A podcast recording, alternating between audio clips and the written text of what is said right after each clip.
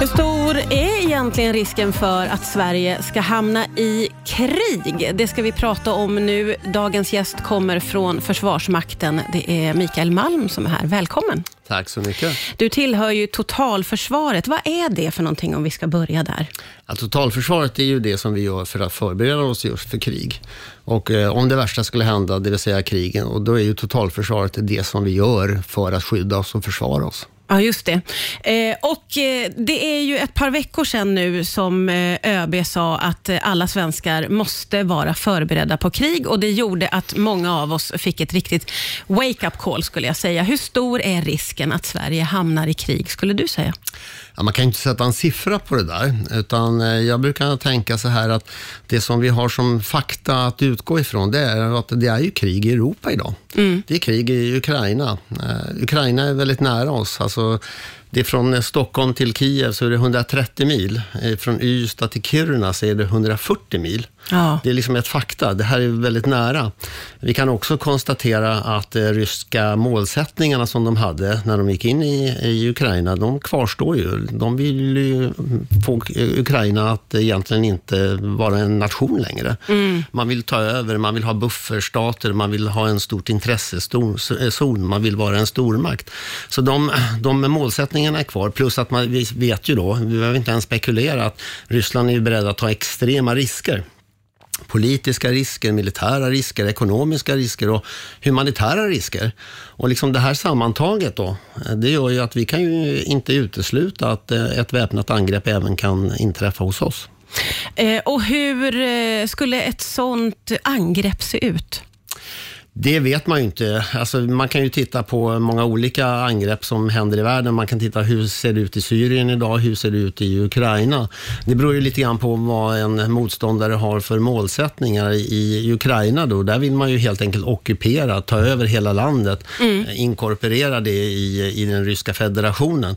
Och då ser ju ett sådant angrepp ut på det sättet. Det som Ryssland kanske skulle kunna vilja göra mot oss, det beror ju på vad syftet är. Vill man helt enkelt säkra de norra delarna för att ha sin kärnvapenstyrka liksom fredad ordentligt, ja, då kan det ju hända någonting upp i norra delarna utav Sverige. En, en, en slags attack då menar en, du? Någon form av attack, så. Eh, man skulle också, eh, om man har som målsättning att säkerställa att de här Öresundsförträngningarna då, antingen förhindra att NATO kommer in eller att se till att man själv kommer ut, ja, då kan ju ett angrepp mot Sverige eh, se ut på ett visst sätt. Så det beror lite grann på vilken typ av motståndare vi har och vad motståndaren har för syften. Mm. Idag gästas jag av Mikael Malm från Försvarsmakten och vi pratar om eh, hur risken ser ut för att Sverige skulle hamna i krig. Och när vi pratade här nyss eh, så slog det mig att en attack kan ju vara väldigt många olika saker, eller hur? Vad är det för olika attacker vi pratar om? Det är precis som du säger, det kan vara väldigt många olika saker. Repertoaren på, från rysk sida är väldigt stor.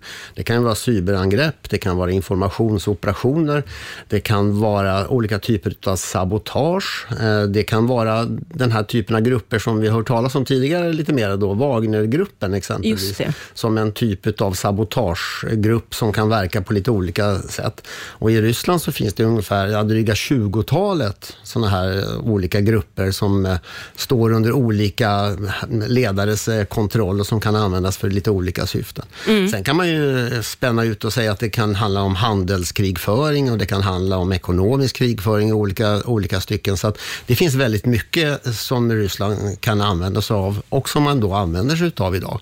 Sen har du hela den här skrämselpropagandan med kärnvapen som de använder från tid till annan. Mm. Du hade ett, ett, ett, eh, exempel på hur de gjorde i Ukraina med sjukvården precis i början. Ja, den visar lite grann på den här brutaliteten som, som Ryssland faktiskt eh, använder sig av i Ukraina. Man har tittat på hur man anföll olika saker i början på kriget. Så att från februari eh, 22 till augusti 22 så anföll man medvetet 770 eh, sjukvårdsinrättningar. 770 olika sjukvårdsinrättningar, eller 770 olika anfall. Ja. Eh, och då var det i början, det var i mars man gjorde det här. Så att precis när kriget var i sitt inledande skede, då gick man mot sjukvården. Och varför gör man det då? Jo, men det är för att man vill skapa skräck i samhället. Mm. Du får ingen vård om du blir skadad och sårad. Samtidigt som man gjorde det här, så gick man ut med en cyberattack så att man förstörde möjligheterna för de som skulle hjälpa till i den här situationen att verka. Överbelastningsattacker på organisationer och andra myndigheter. Ja. Och dessutom så gick man ut med en informationsoperation där man sa, titta nu vad vi har gjort. Ni kommer inte få, få någon hjälp. Det är lika bra att ni ger upp. Hur bra rustade är vi i Sverige att stå emot den här, alla de här attackerna som du pratar om nu? Ja, när vi pratar om hur rustade vi är, då, då ska man ha klart för sig att eh, ett sånt här angrepp möts ju av totalförsvaret. Och det är ju både det militära försvaret och det civila försvaret tillsammans. Och dessutom eh, så gör ju inte vi det här ensamt, utan vi gör ju det också då tillsammans med våra internationella militära samarbetspartners. Eh, och i en nära framtid också då NATO. Eh, Så att jag är ganska förtröstansfull att vi kommer att kunna möta ett sånt här angrepp oavsett hur det kommer att se ut.